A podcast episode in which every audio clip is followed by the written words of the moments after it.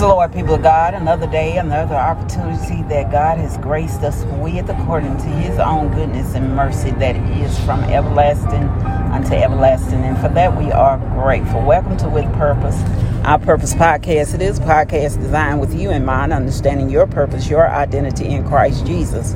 But we have to know who we are and to whom we do belong in such a time in which we live. And truly, we are living at the end of days where there is an urgency that the gospel shall go forth to all corners of the earth, preaching that there is salvation through Christ Jesus.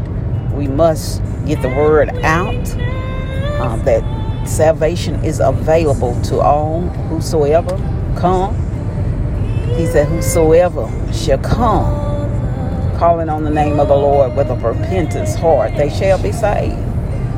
And we are in this time, as you see, the more and more the world is completely fallen into trials, troubles, and tribulations, unpredictability, things that we thought that we knew when we really have no actuality in what's going on. There is so much that is hidden, so much uh, of the agenda that they allow us to see to distract us from what's really going on. But God he has a way of revelation to his people.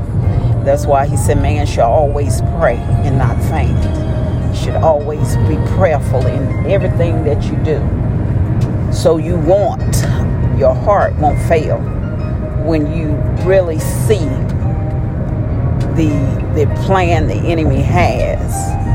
He distracts you with the, the little irritating minute things, you know, so you won't see the bigger picture. Uh, God, He also has a plan that is to keep us focused on His Word.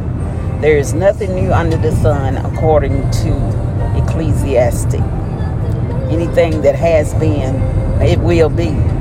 But there's nothing new under the sun. We already know the end from the beginning, and that is the devil is defeated, and we are victorious in Christ Jesus. But the journey that we have to to stay the course to be on, we're going to be attacked.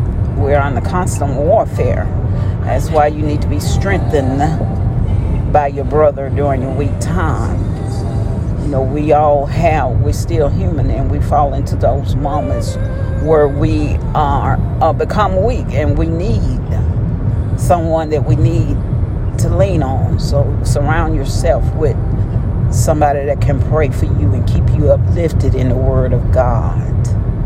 Keep you encouraged in the Word of God. And then sometimes you come to a point, as David said, where you have to encourage your own self when there's no one around. But when the fire of God is on the inside of you, sometimes it may get dampened, but stir up the gift stir up the gift that is on the inside of you. He worked miracles, He worked wonders, He raised uh, Jesus from the dead. There is enveloped in you a force that can overtake any oppositions in your life. Tap into it on today. You all be blessed. The music that is playing in the background, I have no rights to but enjoy your day. Begin your day with worship and praise unto God. You all be blessed till we meet again.